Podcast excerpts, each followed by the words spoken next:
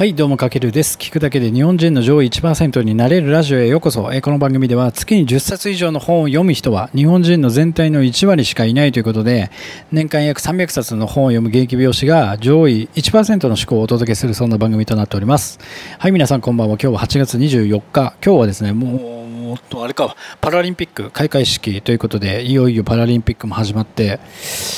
おりますが、なんかお昼過ぎ2時ぐらいブルーインパルスがねまた飛んだらしくて僕もちょっと見れなくて残念だったんですけども皆さん見られましたかね？はい。なかなかねブルーインパルス見れないらしいんですけども見られた方すごくラッキーなんじゃないかなと思ってまして。はい。まあ今日からねまたパラリンピック始まりますが皆さんえっとまあなかなか出かけづらいと思うのでパラリンピックぜひ応援してあげてくださいということで今日もやっていきたいと思います。で今日はですね熱狂的なファンを生み出す6つのプロセスということで今回はまあカルト宗教から、まあ、あの前回前々回とこう今カルトブランディング顧客を熱狂させる技法という一冊田中さんが書いた一冊からちょっと内容をピックアップしてお届けしているわけなんですけども今回はまあそのカルト宗教から自分のブランディング力を高めるためのちょっとこうどういったプロセスを経たらいいかっていうのをお伝えしていきたいと思います。例えば今自分でブログを運営してるだったり、例えばインスタグラムをしてるとか、あとツイッターを運営してるけれども、なかなかなんかいいねとか、まあ、フォロワーさんが増えないとか、まあ、その原因ってただなんとなくあの発信をしているからだと思うんですよね。じゃあ自分の発信にどのようにファンを作っていけばいいかって、まあ、なかなか考えても多分難しいと思うんですけどもそこでカルト宗教的な考えで言えば、まあ、いかに信者を作り出すことができるかっていうのがすごく大事。で昔で言えば多分キリスト教だったりイスラム教だったり、うん、で現代で言えばアップル信者と呼ばれる熱狂的なファンを抱えるまあアップルだったり、まあ、企業はなぜじゃあたくさんのこうファンを作り出せているのかっていうところを考えたときにそのまあ事例を参考に、まあ、企業とか会社だけじゃなくて個人でもやっぱファンを作るために欠かせないプロセスがあるんですよね。でまあそれを知ることで個人でもこう圧倒的なブランディングを作ることができるしじゃあどのような発信をしていくべきかが明確になるので、まあ、発信内容もクリアになってくるということで今日は、えー、とまず本題としていきたいと思います。で、熱狂的なファンを作るためのブランド構築6つのプロセスということで、まあ、なんどんな6つがあるかというと、まず1つ目に、やっぱしっかりとその存在理由を明確にする。まあ、これは会社も個人もそうですけども、なぜ自分は存在しているのか、その会社で言えばなぜその会社が存在しているのか、その存在理由を明確に設定、まずはしましょうということ。まあ、ここがまず最初のステップ。ここを抜かしてなんかいろいろ発信したりしてても結局それは手段であって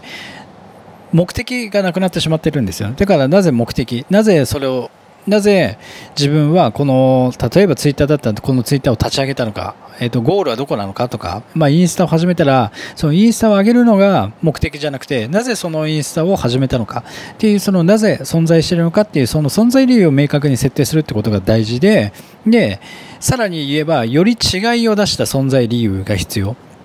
要はありきたりな存在理由ではなくてなんかこれまで目を向けられなかった課題の解決だったり、まあ、例えば美容師さんで言えば技術的な部分の発信っていうのはいろんな美容師さんがやってるのでそれ以外の部分要は美容師さんって美容の分野のことは詳しいけどもそれ以外の分野はあんまり詳しくなかったりするので例えばそこに僕みたいに読書が好きな人がそのビジネス思考を美容さんに教えるみたいなインスタグラムアカウントがあったら、まあ、他とはちょっと違った存在になりますよね。だからそういった感じ。で多くのブランドが採用しているような聞こえのいいありきたりなフレーズではあんまり顧客今の顧客っていうのは響かないということなんですよね。はい、だからまずは存在理由を明確にしましょうということで。で2つ目にペルソナを定める、まあ、ペルソナっていうのは要はうんと仮想のターゲットですよね。誰に向けて発信をしているのか、まあ、ここはカルトブランディングもやっぱり普通のブランディングでも同じなんですよね。まずは存在理由を明確にする。じゃあそれを誰に伝えていくか。そのペルソナを設定する。で次に大切なのがそのストーリーを組み立てるということで、まあ、顧客のエンゲージメント要は顧客が共感を高めてくれるためにやっぱりストーリーが必須必須ということで、まあ、どういったストーリーを組み立てていけばいいかというとやっぱりそのブランドの存在理由を伝えるための目的意識を持ってしっかりとストーリーを構築する。要は個人で言えばじゃあなぜ自分が今こういった発信をしているのか。それは過去にこういうことがあって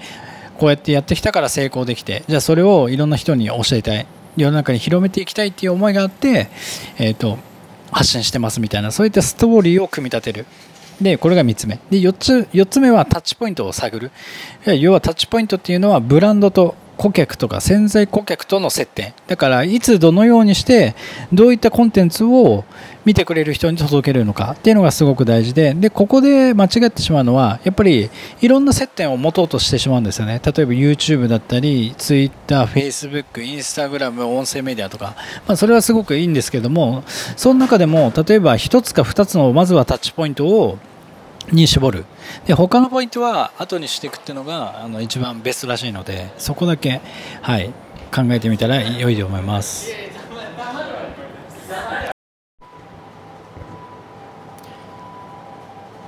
で最後にあのコミュニ、えー、と5番目か。5番目は、えーと、コミュニティをサポートするということで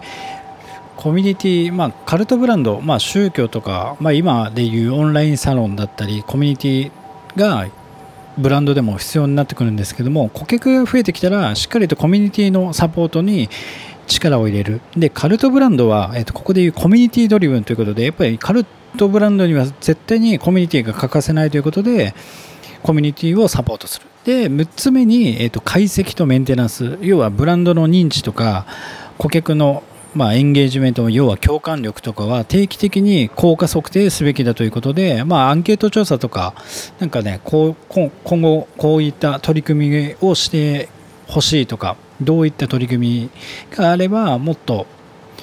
うんとコミュニティとして活性化しますかとかいろんなその試行錯誤してアンケートを調査する。でこの解析とメンテナンス要は PDCA というか常に実験改善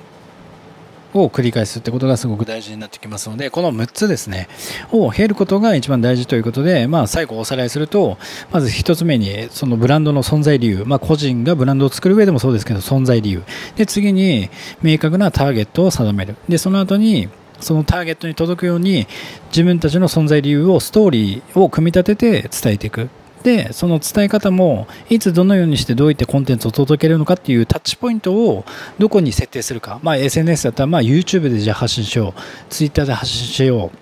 インスタで発信しよう。自分たちはどこでタッチポイントを顧客と接点を持つか。っていうところが大事。でそこで集まってくれた、まあ、例えば共感してくれたファンとか、えー、と信者になる人たちのコミュニティを作ってそこではコミュニティをしっかりとサポートしていく。でそのコミュニコミュニティが大きくなってきたと同時にしっかりと,、えー、と解析メンテナンスをしてより良いコミュニティ作りのためにアンケート調査をしたりだったりより良いコミュニティ作りのためにいろいろファンから質問というか意見を聞いて改善していくっていうことを繰り返していく、まあ、この5つ6つの流れに沿うことによってしっかりと,、えー、と熱狂的なファンを生み出してくれるようになりますのでぜひちょっと今回の内容、まあ、これ会社もそうですし個人が SNS で発信する場合も全然応用できる考えですのでぜひ見てみてください。はい、というわけで今回は熱狂的なファンを生み出す6つのプロセスということでお伝えさせていただきました。このカルトブランディングの本は結構ね本当にうんと現代社会でも通用するというか応用できる学びがたくさんありますのでぜひあの詳細欄にリンク貼っておきますので気になる方はぜひ見てみてください。はいというわけで今回は以上になります。かけるでした。ではでは。